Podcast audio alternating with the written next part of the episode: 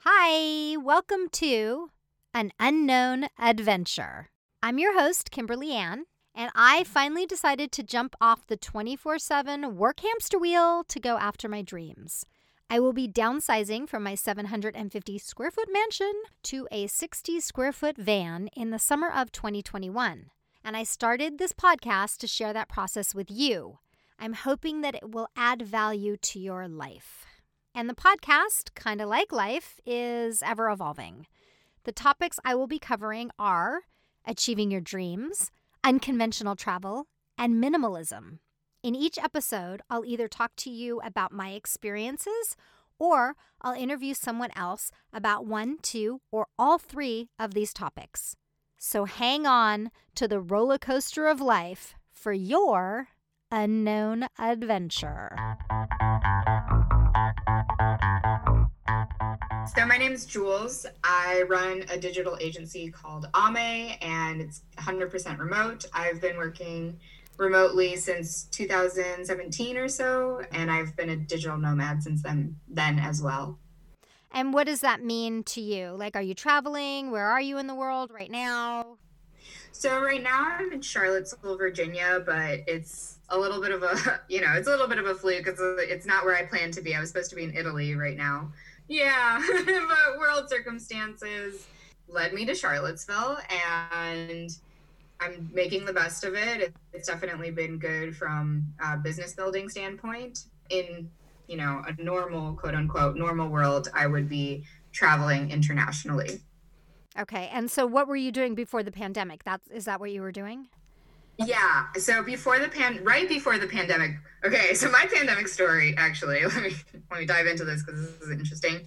I had been going kind of up and down the eastern coast of the U- the U.S. and then I took a trip to Brazil for Carnival and sort of a week before I was meant to come back to the states, everything hit the fan and I got my ticket changed, which was great. The airline was like very kind. They um, moved my ticket for free and I came back and it was the craziest trip I've ever taken. Like every single row was just it was like one person to a row it, they were giving everybody like vip first class service um, it was like a little party on a plane like it's what you wish plane travel was but obviously in this very kind of scary context of we didn't really even know what was happening yet so that was my story of coming back to the us and then when i get got back here i had to find a place and i was lucky enough to have a friend who was renting and all of these things kind of fell into place and I ended up in Charlottesville, Virginia. Okay. And do you like it there? I do. It's it's beautiful here. And as far as like where you would want to be quarantined, I think that it's a pretty okay place because you know, it's not a big city. It's up in the mountains. There's peach orchards, apple orchards, very very beautiful. So, I'm not complaining. That's cool. Okay. And where are you originally from? I was born in Brazil and I grew up in Chicago, Illinois. Um, but I kind of went back and forth throughout my childhood and adolescence. And you speak Portuguese? I do, yeah. Portuguese, Spanish, English, and German because I spent a year in Germany. Wow. German's really hard. German is really hard. And I and I say that I speak it but I'm kind of scared that I probably have lost a lot of it, but I still understand it, so that's okay. Yeah, and like anything that that comes back if you practice it, you know. Exactly. Yeah, yeah it's a muscle. Let's start with your origin story of, you know, what your dreams were and how long it took you to go after them. Yeah. I've always had the travel bug. My family was pretty big into traveling. You know, we, we traveled back to Brazil every year until I was around 10. And when we couldn't travel back to Brazil, we would take a trip somewhere else. So it was always kind of ingrained in my childhood and everything the longest time that I went without traveling was actually college, and I spent three and a half years in college. And as soon as I graduated, I graduated a semester early. I was like, I'm done. I need to go. I need to travel. I need to be free. So I think less than a week after my graduation ceremony, I took my car and drove from Virginia, where I had gone to college, to California, where my brother was. So I took this kind of southern trip throughout the US. I hit Nashville, New Orleans, a few cities in Texas, and drove over to California. So that was an amazing experience. And then I just wanted more and I wanted to go internationally. So I went to Brazil and started up at the top of Brazil and just went down the coast using Workaway, which is kind of like woofing if you've heard of woofing, and you know, trading my time for like hostel stays. So I would work the front desk or I would work on some kind of construction project that they had and they would give me some nights for free and some people would give me breakfast which was the best always the best situation. So it didn't take me long at all and then i was meant to kind of like come back and get a quote unquote real career or real job and there were some personal circumstances that didn't really allow for that and it ended up being I wouldn't call it a blessing in disguise because it was a very hard moment in my life, but the the kind of silver lining was that I was able to start my agency and start copywriting online. So it you know it, it had a good outcome. And so you've basically like been on the road since then.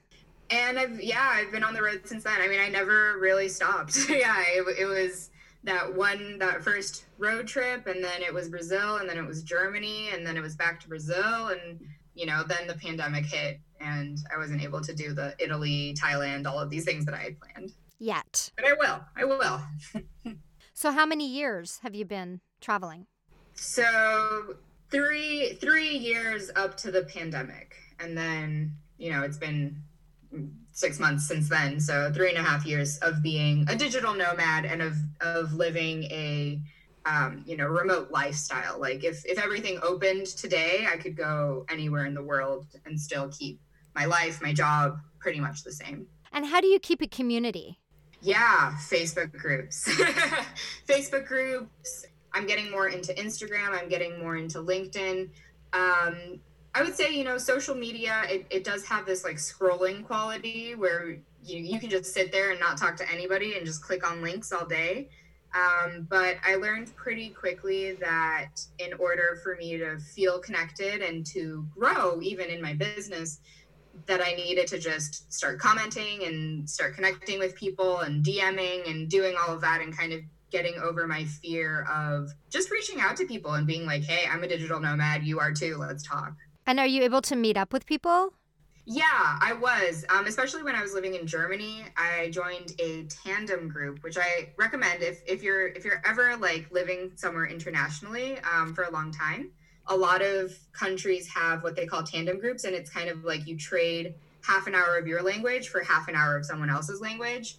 And that was an amazing way to meet people where, because everyone wants to learn English, you know? So um, I would spend 30 minutes teaching them, you know, in quotes, teaching them, because a lot of people just already speak it. But they would practice their English with me, and then they would teach me German. And that was an amazing trade. Okay, that sounds great. What is it that you do work wise? Yeah. So I started out as a copywriter and I still do a lot of copywriting, but I've moved to an agency model. So I partnered with a VA friend of mine who I met via Facebook. We talked about community and all of that. She was a person who just, we connected during the pandemic, like right when it started, and just got along really well, ended up on three projects together, and said, you know what, like this looks like a good partnership. So we started an agency. And and so what does the agency do exactly? Yeah, so we get physicians online. So we work with we're we're broadening it a little bit, but mostly we work with physicians. We're willing to work with anyone who has a doctorate or a PhD, like a PhD, CPAs, any kind of you know high level degree, and we work to get their information online with the ultimate goal of making the internet smarter. That's kind of our tagline. And we do that by making blog posts, by doing social media management and strategy, and by getting them into online publications that kind of reify their expertise and establish them as experts in their field and authorities in their field. Actually, we don't we don't work with anybody who's trying to stay in the medical field. Um, like they're not looking for patients. We are working with, you know, physician coaches, with physician speakers, physicians who are trying to do things that are related to medicine, but a little tangential, not so much in the healthcare field, more working with something else. Oh, that's interesting. Yeah. Yeah. yeah. And especially now because, you know, it's hard to see patients and you only get paid a certain amount of money per patient and you can only fit in a certain amount of patients per day. Exactly. And a lot of doctors are just burnt out. I mean, especially from this pandemic. So we're here to kind of either give them on an alternative like some doctors are like nope i'm out i'm not doing medicine anymore and we give them an alternative or just you know a side hustle a passion project something to work towards that makes them happy. And we just do all of the digital stuff because you know we we're we're digital nomads. We're required to be hooked up online and not everybody even enjoys this kind of remote work. So we're working behind the scenes you know we're the little mice putting on you know doing the cinderella's gown kind of thing of getting everything together and giving them an online presence. And how many hours per day are you working? I would say that it you know, it varies. And I also have my own online presence to manage. So if I was only doing the work that pays me money, I would probably be working anywhere from three to five hours a day. But with everything that I do, you know, I ended up I end up just being online the entire day. And I love it. I love it. I mean, half of my work doesn't feel like work. Obviously, there's the nitty gritty parts that you kind of have to do. You know, you have to do invoicing and you have to do PowerPoints and things like that. But most of my work is just talking to people online and engaging and finding, you know, creating communities and teaching. So I love that. That's cool. That sounds great. That sounds super fun. Yeah. Let's touch a little bit on like how you went to Germany as an au pair how I got there or what about it? Yeah, yeah, like what did you decide first to look for an au pair job or did you decide first to go to Germany and then find an au pair job or how did that work? Yeah, so I was in Brazil. It was kind of a sink or swim moment where I kind of looked around me and I didn't have didn't have health insurance. I didn't have any income. I was, you know, I was doing Workaway and that keeps your costs really low, but eventually the money runs out and I kind of went, "Ooh, whoops, right? and I went online looking for easy ways to to get to Europe. Um, I knew I wanted to go to Europe for sure, and I narrowed it down to I think it was like Germany, Austria, and one other place because they have a requirement for healthcare for au pairs, and they just have basically they just have more robust requirements for how you treat au pairs and what au pairs need to earn and etc how you know how long they can work. At the time i wanted to be a lawyer so i was also looking for somewhere where i could take the lsat and i ended up with a family of lawyers where both of them were lawyers. So it all just kind of aligned. Yeah i bought a $400 ticket to germany and lived my life there for a year. It was magical and i loved it I participated in an English theater. I had a really great au pair kid and um, got to travel a lot actually because you get four weeks of required vacation. So you found the job before you went? Correct. Yeah, I was already talking to the family. We we had already signed some documents before I ever showed up in the country. Okay. And then which where in Germany? I was in Frankfurt. Yeah. Okay. I was in Germany last year and uh, I was only in Leipzig, Dresden, and Berlin, but I just fell in love, especially with Berlin. yeah, but Berlin, you know, they say Berlin isn't Germany. they, they say Berlin is its own country because it is very different from. I, I definitely had a lot of notions about Germany that turned out to be incorrect, you know? And to be fair, I went to the bank capital of not only Germany, but of Europe, right? The EU. But it was much more buttoned up, much more conservative than I imagined it to be. Yeah. Yeah. Yeah, and I love how I love how everything's like super on time and clean and like organized. I love that. I love that. Yeah, I love that. And it's but it's the direct opposite of Brazil, right? Because Brazil, everyone's late, everyone's loose, we're all talking to each other all the time and Germans, they it's the only place in the world where I've seen someone try to start a conversation inside of a nightclub, right? Like they'll they'll come up to you and even if the the music's blasting, they're to ask you your name and what you do and, you know, all of these what I think are very funny questions to ask at a nightclub. So it's it's a funny place. I really enjoy it. Yeah. Yeah. I, I equate it. I went from Italy to Germany and and Italy is is like Brazil in in that way like the trains are never on time. And not only that but the train you know it'll say this train is coming and then the train will show up and you'll be like oh this is this train no it's not. It's a totally different train. Yeah yeah you don't even know where you're going half the time. But I I love Italy too oh my goodness. Best food best people. Italy mm-hmm. is yeah. magical as well. Yeah it is. It totally is. How did you find out about the tandem groups? Mm-hmm. Ooh, how did I find out about? Well, like if somebody goes to a country and they want to look up a tandem group or get connected with? where do they look? Yeah, you can literally just type in tandem on Facebook and you should be able to find it. I imagine that these other websites like Couchsurfing or whatever that they also might host tandem groups.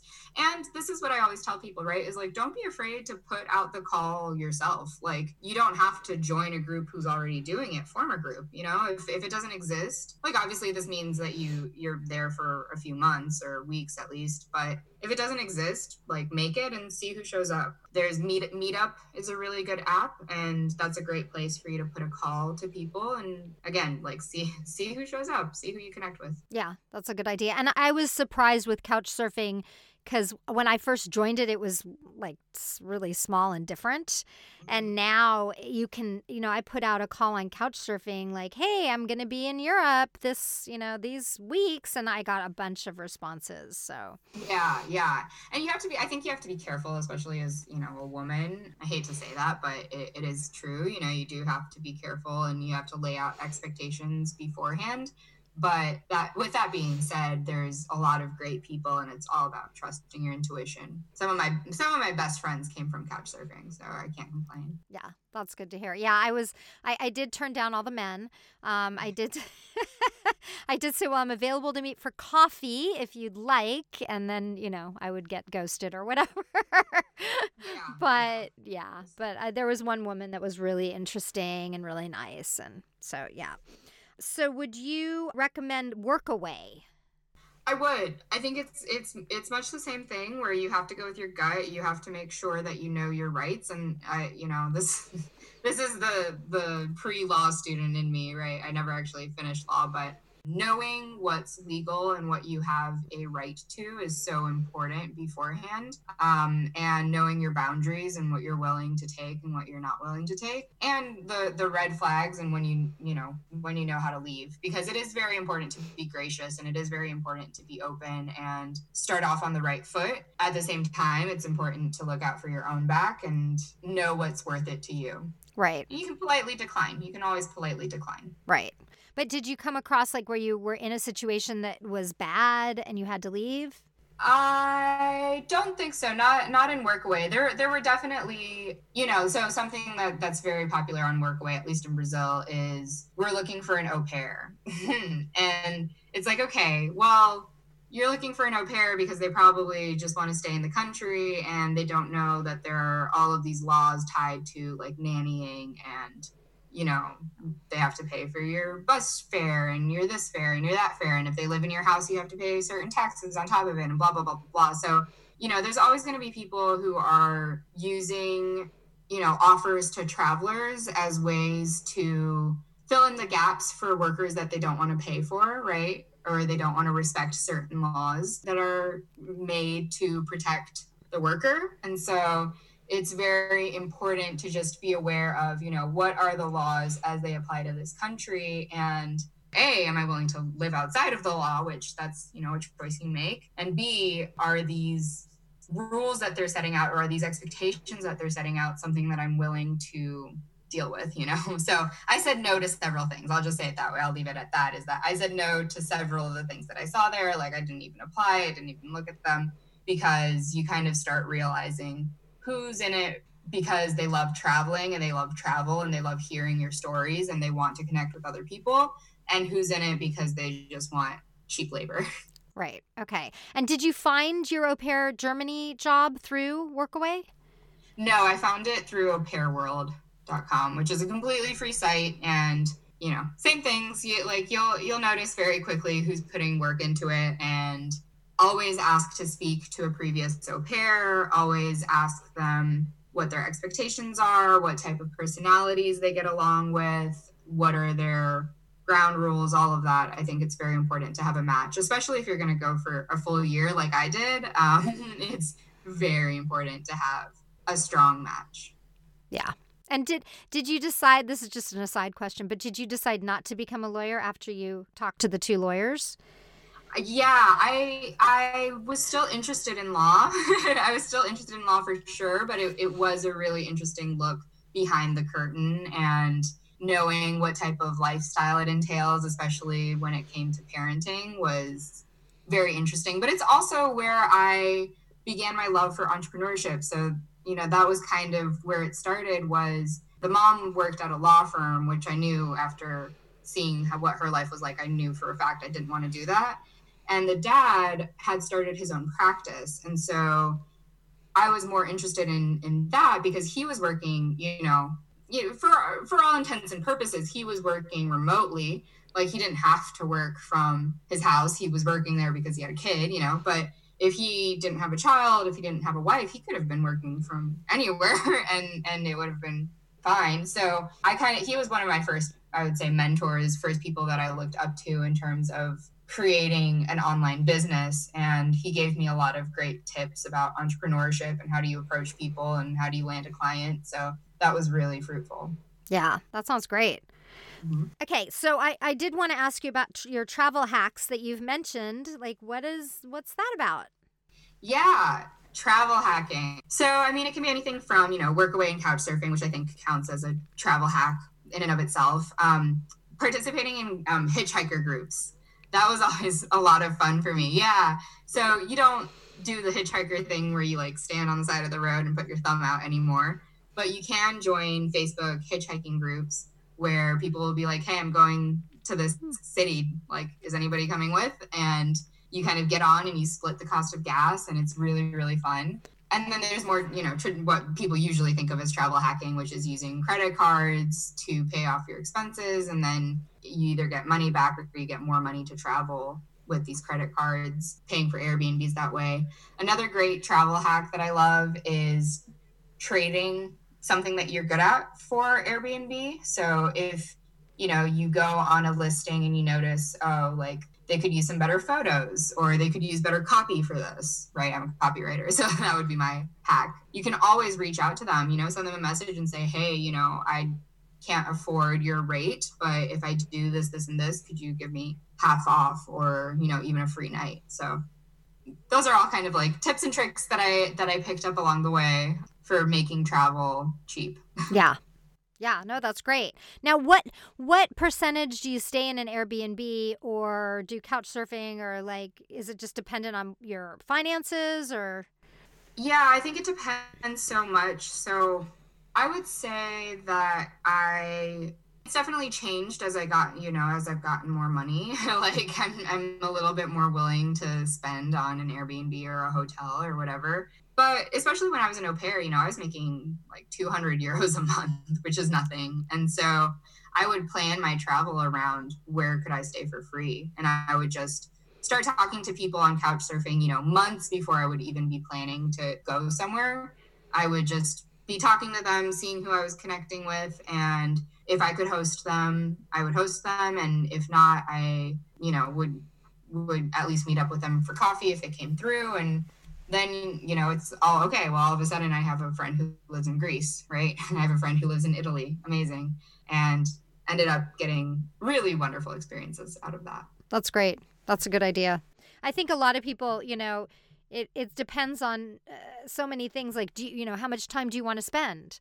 Or how much time can you spend on that?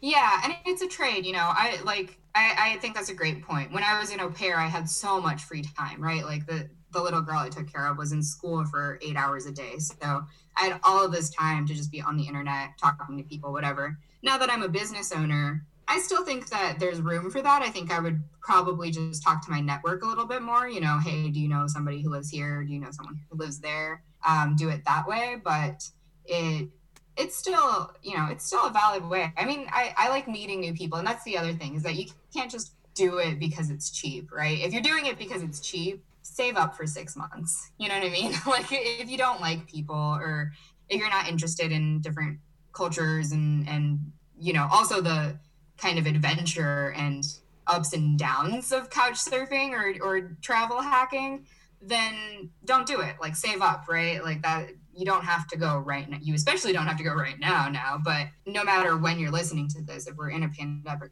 or not, you don't have to go at this exact moment, right? Like save up and then see what happens. Yeah, and I think people like like knowing what kind of traveler you are is really important and I and I don't know if everybody knows what kind of traveler they are. So like Mm. how adaptable are you? You know, do you have a bad back that you can't sleep on somebody's couch? Can you live out of a suitcase? Do you have to have a shower every day? You know, there's Yeah. there's all these things. Exactly. Yeah. And it's just knowing your priorities and knowing, you know, what's going on with you. I have a really good friend who's a digital nomad and um, she runs uh, a blog and she says, you know, have $5,000. Like if you have $5,000, then that's, that means that you're actually making choices about how you travel. If you have less than that, then it's not really a choice. It's, you know, you're doing this like weighing the options, seeing what's going on, and and you're being pushed in certain directions but if you have kind of a baseline and you know that you can always buy a ticket home then cool then it becomes an adventure then it becomes a pleasant kind of exploration Yeah, I like that. I saw that in that you had, had mentioned that. And and, and by that you're meaning $5,000 uh like like in a savings account.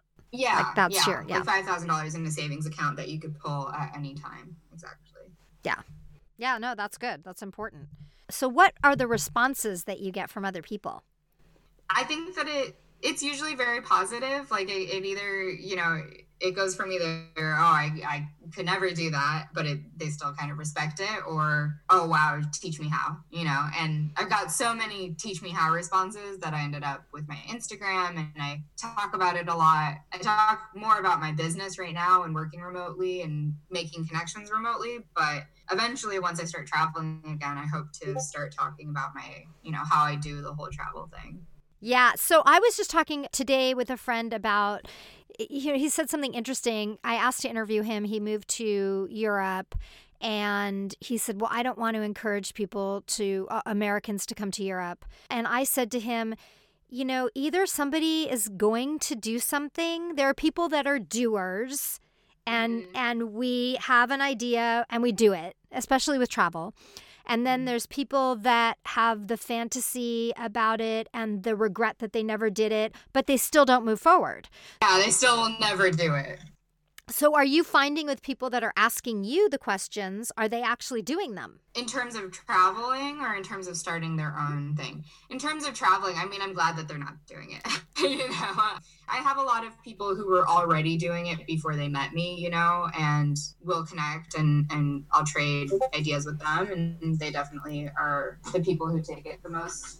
Yeah, the people who are already doing it are the ones who benefit the most from the tips and tricks. I, I do think that it's very easy to get into this like researcher mode where you think like, oh, I need to research this and research this and learn all about it and gather all the information, but you're never going to have all the information. You know, like you might hear something that's really helpful and i think that it's good to be prepared but at some point you just need to do it you know you just you just need to bite the bullet and, and go because you'll again you'll, you'll never have every single piece of information you'll never feel ready Yeah, like like they say that about having a kid. If you're just going to keep putting it off, like till I have the enough money, you know, forget about it. You're never going to do it. Yeah, exactly. Exactly. Because I think that it's nice to have just like a goal of, okay, I will do it numerically six months from now. I will do it when I have $5,000 in my bank account, or I will do it whenever. Like, I think it's nice to have that goal just so that when you get there, it's kind of like that ledge where it's like, okay, you have it. Now what? If you're coming up with another excuse every time you come up to that ledge, you don't want it. You're just, you know, you, you don't actually want to do it. You're just putting it off and putting it off. So, yeah, I don't know. I'm very strict with myself of being like, okay, you know, three months from now, this is where I want to be. And if I'm not there, then that's not a goal anymore. That's great.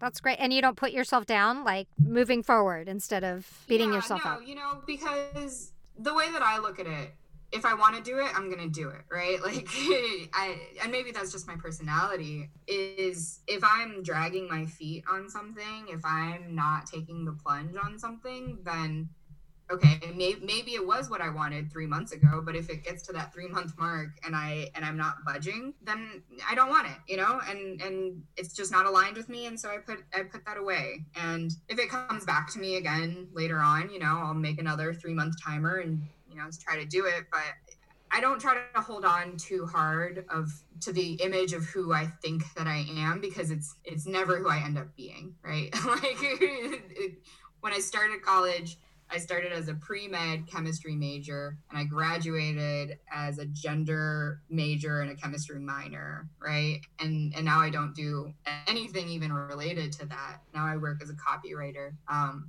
I just let life take me where it takes me. That's great. Yeah. I wish I love it. I wish more people would do that.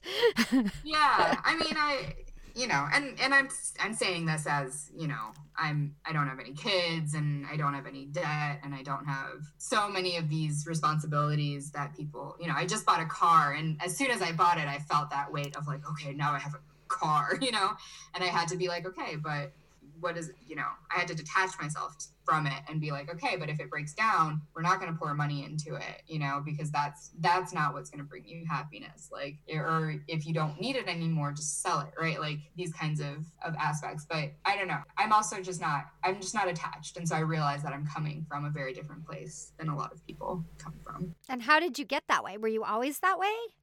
I think so. I think I think a, a lot of time, yeah, I think that I had a very distinct moment in college where I was killing myself trying to get this degree that in at the end of the day I just wasn't for me. And I had this very distinct moment of okay, well, instead of taking 15 credits of chemistry and then trying to shove in five more credits and overload your schedule because you want to do gender studies, why don't you just take 15 credits of gender studies, you know? And that ended up being pivotal for me where as soon as I dropped this idea of like I have to be a chemistry major, it was like no, I can just take classes that I like, graduate in what I like, meet the people that I want to meet with like the people in that program are the people that I still talk to, whether they're professors or students, right? They're the people who are the most connected to me.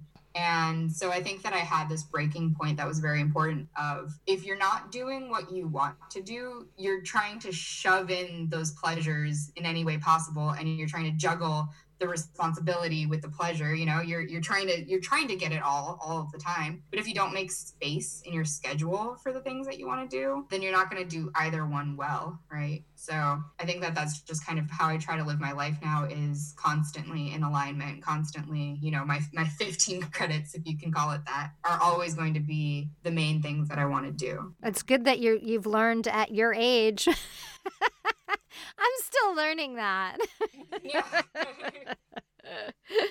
okay, so what would you tell others that are like aspiring to either travel or live their dreams or be a minimalist? Talk to people.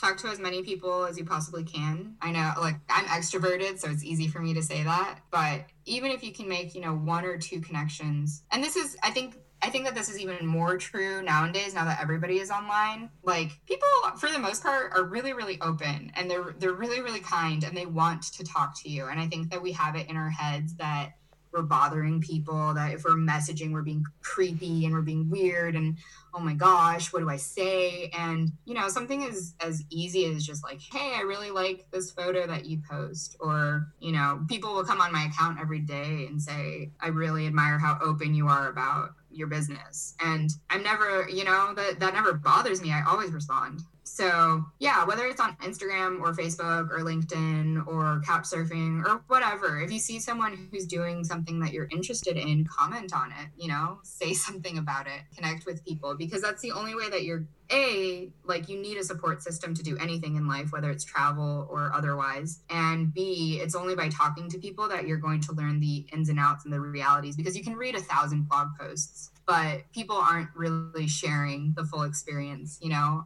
on those blog posts on these podcasts like this is more or less like edited stuff. Having a conversation with them and being able to dialogue with them and ask questions and say oh you know oh that's interesting. Tell me more about that. That's where you're really going to get the information that you want. Totally Yeah, I totally agree with you on that. And I I really like focusing on or mentioning that it's important to respond to people because I have reached out to people who have just ghosted me and never I mean ghosted is the wrong word cuz they never responded in the first place. So, but I take it personally. I'm like, well, if you don't have time to respond to people that are following you, then I'm not going to follow you anymore. Yep. Yeah, I agree. I agree. And I think that this whole like influencer, I'm too good for you crap is just, it's exactly that. It's crap. And I, I absolutely, I absolutely agree with what you're saying. You know, if, if, if you're getting to a point where you have so many followers that you don't, that you're losing sight of why you started it to begin with, which was to connect to people and to, you know, have genuine conversations, then ooh, right? Like why? Why why would you do that? Why would you keep keep on going? So yeah, I try to keep so I always keep Fridays from 4 p.m. to 5 p.m. EST. I always just I have a, a Whereby link, which is kind of like Zoom, that I just leave up on my Instagram and I say, you know, hey guys, like if you want to hang out four to five, I'm always going to be online and I'm always going to be willing to answer any questions or talk about anything if you just want to vent like come on by. So I love it. Wow, that's super awesome. I love that. And then you've put the time aside that you have. So you're not resentful. You're not taking time out of your workday. Exactly. It's like it's like budgeting, you know, I'm like I'm I'm really into financial coaching and stuff like that. So I look at it from that standpoint where if if you know in advance that you're going to spend 50 bucks and you put that away and then you spend the $50, you're going to be like, yeah, this is what I saved up for right? Like this is worth it to me and I like it. Whereas if you just go out one day and you, you know, at a splurge randomly, then you're going to have buyer's remorse. Then you're going to feel resentful like oh my gosh why did this friend ask me to come to this restaurant when they know that blah blah blah blah right? Like and it's exactly that the same thing with time exactly like what you're saying which is if you set aside that time and you reserve it and you put it in your calendar then you're never going to be resentful of it. Yeah and you're always going to be there you know you're going to yeah, know you're always going to be there and you're always pushing yourself towards new opportunities because it's way too easy to say I don't have time for that. And just having it blocked out in my calendar of like this is when I meet people, this is when I talk to people, this is when I field questions, pushes me to always be connecting, you know? Like it, it pushes me to never I, I don't have this excuse of like oh, I just I don't have the time to send my Calendly link or you know, I like do that back and forth where we try to find a time. Like no, like I, I I understand that not everybody's going to be able to make it that hour, but it is the hour that I have, and and I do connect with a lot of people that way. Right, exactly. And you're doing what you can, and you know, and they can choose to work around that time or not, right? Exactly. And my thing is like I so I'm also an author and um and I have a pen name and I get a lot not a lot of responses but I get responses and I do a, and there's a lot of social media uh, Facebook stuff going on with that. And I don't like doing it. So I just hired somebody. You know, I mean, not just, I hired somebody several years ago, but I hired a VA and she does, you know, so if you can't do it or you don't like to do it, freaking hire somebody else to do it. Oh my gosh, yeah.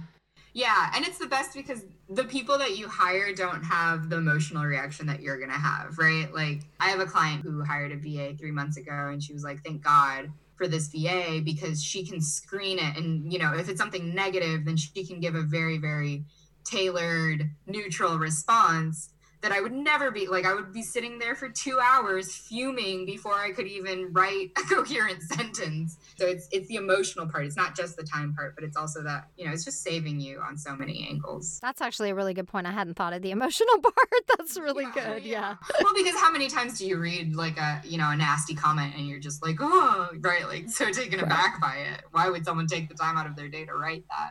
Or read a negative negative review. Like, obviously, I get negative reviews on my books, but I just don't read my reviews. I have several different pen names, and one of them is an erotica pen name. And I wrote, you know, whatever I write there, you know, they're short stories. And somebody wrote, there's just too much weird sex in here. And I was like, that's the best review ever. Like, that's the whole point.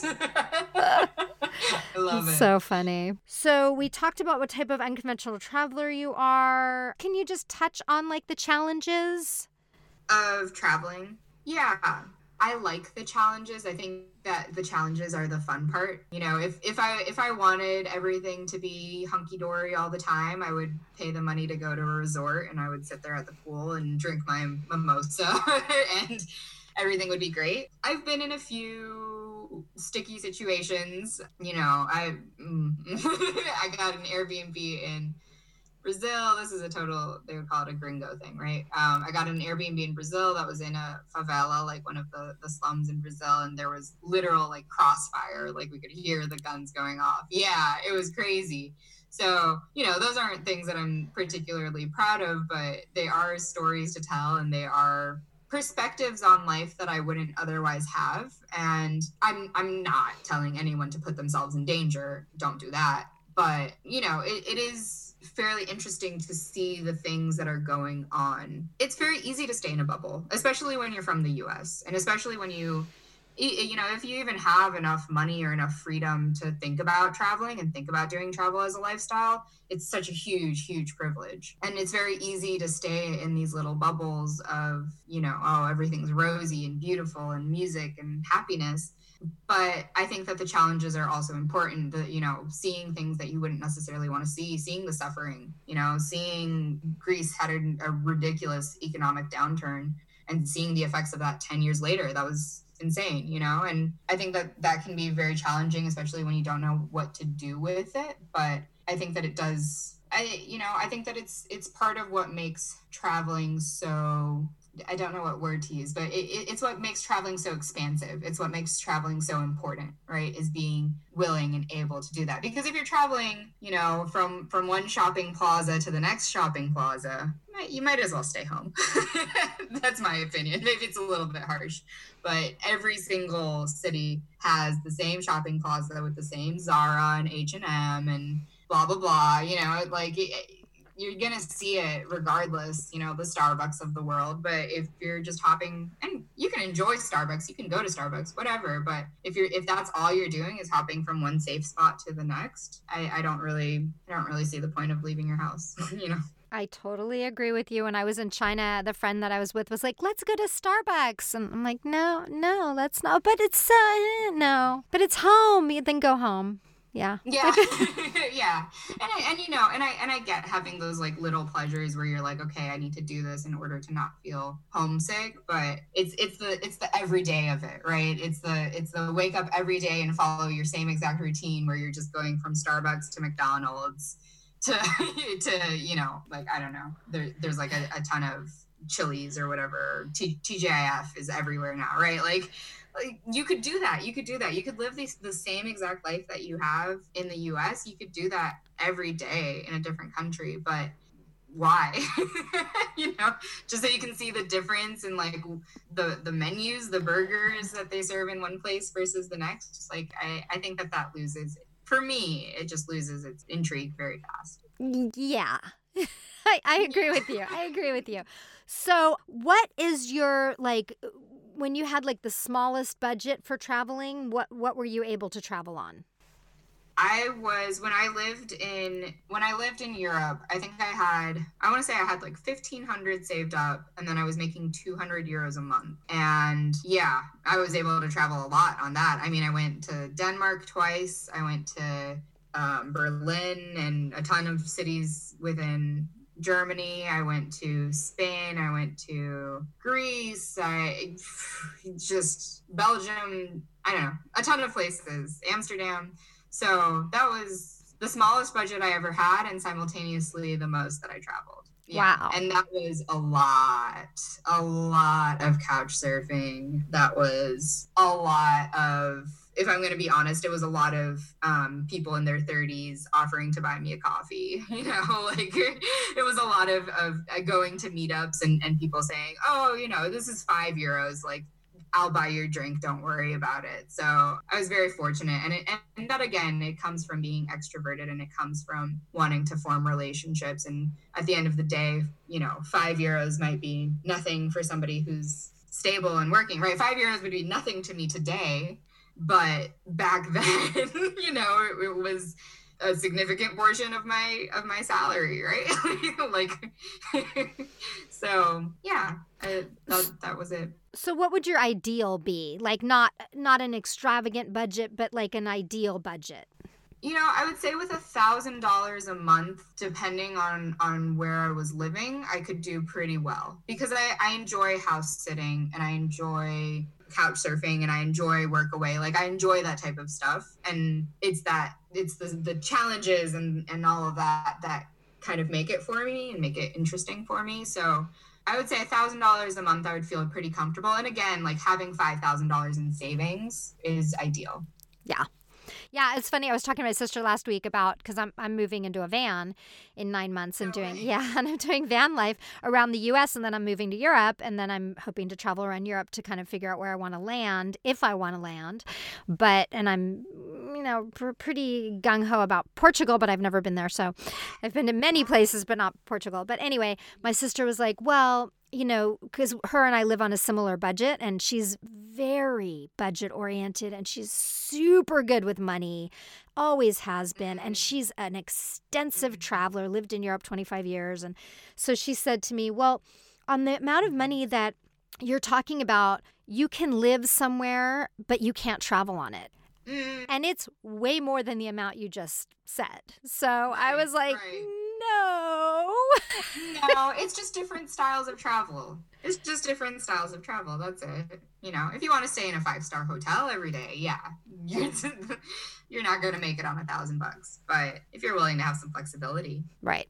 yeah. Not, right? Yeah. No, I totally agree. It. My dream. I oh my gosh, I want to convert my car so bad. Oh, you and, could. What do you have? Yeah. I well, that's the thing is that I have a 2006 Chevy Impala that has uh, yeah, it has 170,000 miles on it. So I'm not trying to break down. I'm not trying to break down in the middle of nowhere. So I'm like holding off, but honestly, it's like it's this close. Well, and the problem with converting a car like that is it's it's actually expensive and time consuming consuming to convert it. So then if mm. you've done all that work and then you're going to be and it breaks down, you're going to be like, "Oh, I'm going to spend all this money to put in a new engine or whatever." Yeah. At that point you're saving like your home.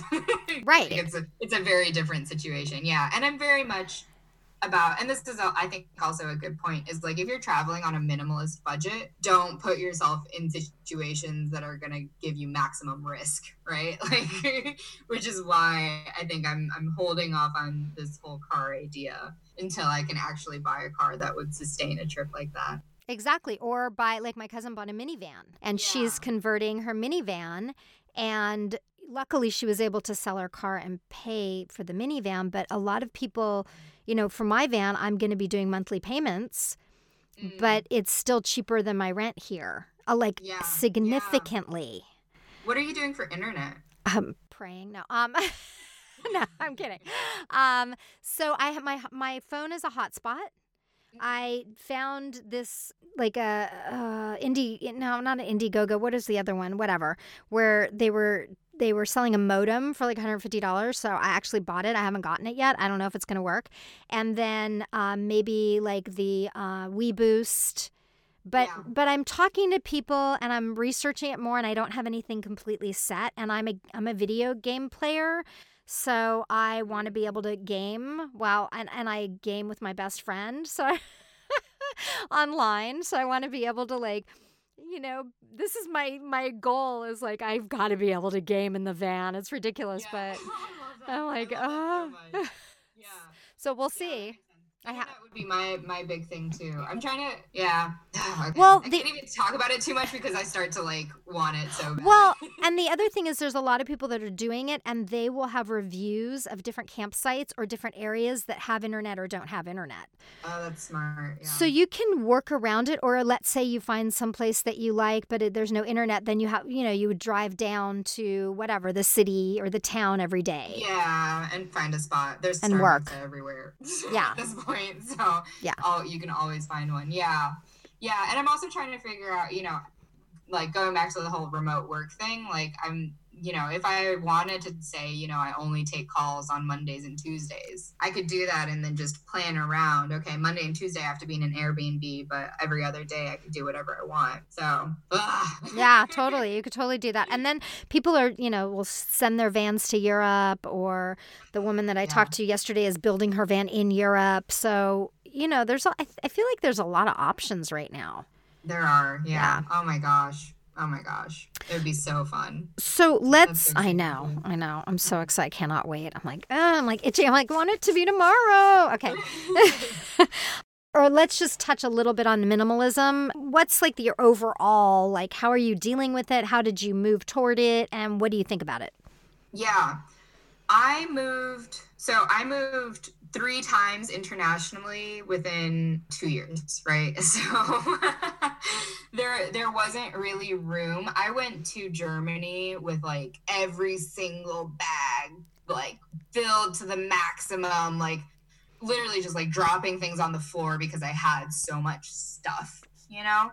And first off, I got to Germany and I, I lost half of my things because I was literally like dropping. Yeah, I was literally dropping them or they weren't hitting the right limits. You know, like it, it was going over the limit of the airport. And so I had to throw a bunch of stuff away anyways. I just this huge hassle.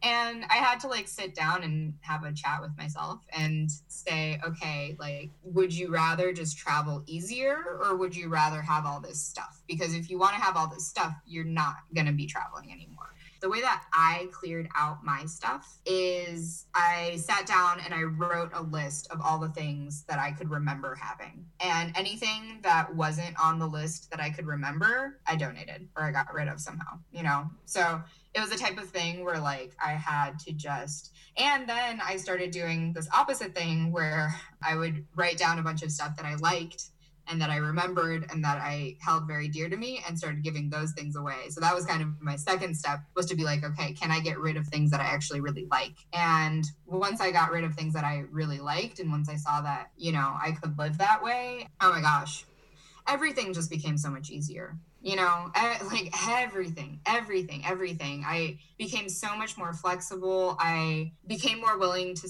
you know, to say thank you so much for this gift, but I'm really not going to use it, right? Like these kinds of boundary setting things. Realizing, you know, and people will talk about all the time, like realizing what's really important in life, realizing what you have time for, etc. But I don't know, for for me it was it was also just being able to pinpoint exactly what was important to me and the things that were the most important to me were like heirlooms, you know, letters, things that were like families and relationship stuff. So yeah, that was kind of a little bit about my experience with it. And so, do you have stuff like that that you keep in like a storage or at somebody's house that you don't travel with? Yeah, I have like a small box. It's like it's like I, at this point, I think that it's basically a shoebox of just yeah of just things that are really meaningful to me. You know, my mom passed away two years ago. I keep her paintings my grandma gave me a charm bracelet that her grandma had gave, given her. So just these little things that really have stories behind them. And, you know, I'm, I'm a storyteller through and through, like as a job and, and as a person. So I think that that history um, really speaks to me and I like, I like keeping it. And where do you keep that shoebox? Right now it's at my partner's house. yeah. Right now it's at my partner's house, but it's lived for a long time it lived at my ex's mother's house. so that was a whole thing. But you don't travel um, with it. I don't travel with it, but I've had to move it around a few times. And yeah, would probably continue to do so. I, I could probably just get a storage unit somewhere and, and put it there, but so far people have been very you know it doesn't take up a lot of space. That's the other thing. Uh, you know i'm not asking them to keep a mattress for me. I'm asking them to keep some very small valuable things. Right. Yeah. No. Sounds like very it sounds like a storage space like what would you get? Like a you know two by yeah, two by four like they don't, I don't even they don't sell it that small so and i would hate for something to happen with it you know so i try to keep it with people who i know will take care of it right right that's great that's that's i love it I love hearing that. Yeah, I think that a lot of people, when they go to make a transition like this, that's, you know, their stuff stops them. Yeah. Yeah. Well, because it, it I mean, it, to be fair, it takes so much time to like sell stuff online and you have to deal with all of this crap and I don't know. I think that's also the the beauty of just having like what is your minimum number that you're willing to travel with? Like is it $5,000? Is it $10,000? Is it whatever amount of money? Because then and you don't and saying, well, I could get fifty dollars for this desk, and I could get a hundred dollars for this mattress, and I could get this, this for this, right? Like then you you get to the point where you're like, well, I have my money, and if it's just the stuff that's stopping me, then I can give it away, right? I really, really, really believe in the importance of you know um, at least like a baseline of financial confidence right even if it's not financial independence even if you're still working while you're on the road or you still need to be thrifty just having a baseline of a baseline financial where you can make again choices and decisions rather than fear-based reactions. Yeah, no, totally. I agree. I'm I'm starting because I'm not leaving for nine months and I'm already giving things away and selling things. Yeah. Like now. Mm-hmm so yeah, that now like today yeah like today yesterday i mean two people are coming by today and just so that i don't have that fear of like oh my god i'm leaving in a month and i've got all this stuff. What do i do? You know like no. Yeah. Oh my gosh yeah. Yeah start early start often. And i think that people should do it even if they don't travel. Like totally to agree. honest. yeah. Yeah. Like we have so much stuff just in our lives. It's crazy. Yeah we totally do. Okay.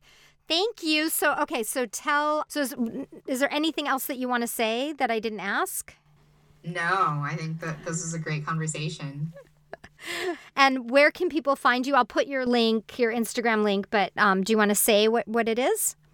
Yeah, the best way to find me is my Instagram, Jules on Tap. I'm also on LinkedIn, Jules Costa, and Facebook with the same name. So I'm super open. I'm really willing to answer any questions, and I love making connections. If your present day self could give your 10 year old self, when you were 10 years old, one piece of advice, what would it be? Ooh, okay, let me think back to what I was like when I was 10 years old. Yeah. I don't I don't quite know how to formulate this, but I would say know know who's important to you. You know, know know who you're trying to please because you can't please everybody. Okay, I like that. That's good.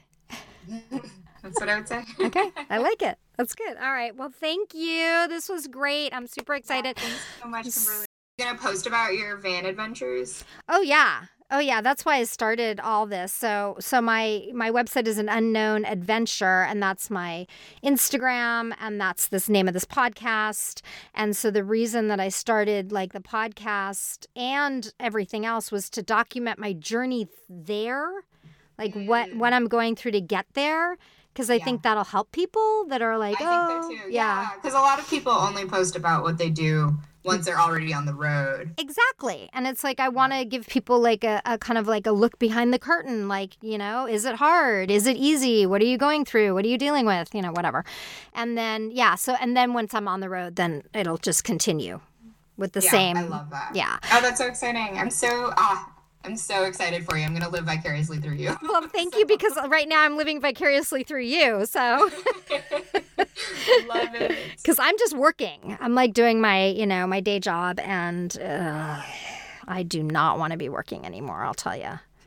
Yeah. I'm are you done. gonna like stop working in nine months? Are you gonna do? Yeah, I'm gonna stop doing acupuncture in nine months, but I'm gonna keep writing and publishing, and you know I do my own marketing too. So yeah, I'll keep doing that. I I just I love writing novels, and I moved into I was writing romance, paranormal romance was like my big niche, and now I'm moving. I've moved into like a dystopian urban fantasy without romance, which I prefer. Mm, so I love it. Where do you where do you publish? Amazon, Barnes and Noble, you know, self-published. So okay, it's mostly awesome. Amazon, but Apple, Barnes and Noble, Kobo, and Google Play or whatever, okay. whatever it's called, Google whatever. Yeah. Awesome. yeah, I have so cool. Yeah, I have like four different pen names now, so that's interesting. My first one I started my um, paranormal romance, I started the pen name because I didn't want my mom to read my books because mm-hmm. they were sexy. And then when I wrote my first book for the dystopian, she was like, "Can I finally read a book?" And so I sent it to her, and she's like, "Oh, I love it." So yeah, so that made her happy. So I love it. That's weird. so cute. Yeah. I want to get there someday. Someday. That's like a project to write. Book publishing. Yeah. Totally. Yeah. I published one book for one client, and I was like, mm, this isn't going to happen again for ten years. It's a lot of work. so much work. It's a lot of work. It's a lot of work, but you know what? You it's like the wheel. Once you build it, it rolls, and yeah, yeah it's totally template. yeah. You just get to go. That's awesome. Yeah, exactly. All right. Well, have a great lovely day. you. You too. Thank you. Thank you so much for listening. If you liked what you heard, I'd love it if you'd subscribe. Leaving a five star review on Apple Podcasts is also highly appreciated.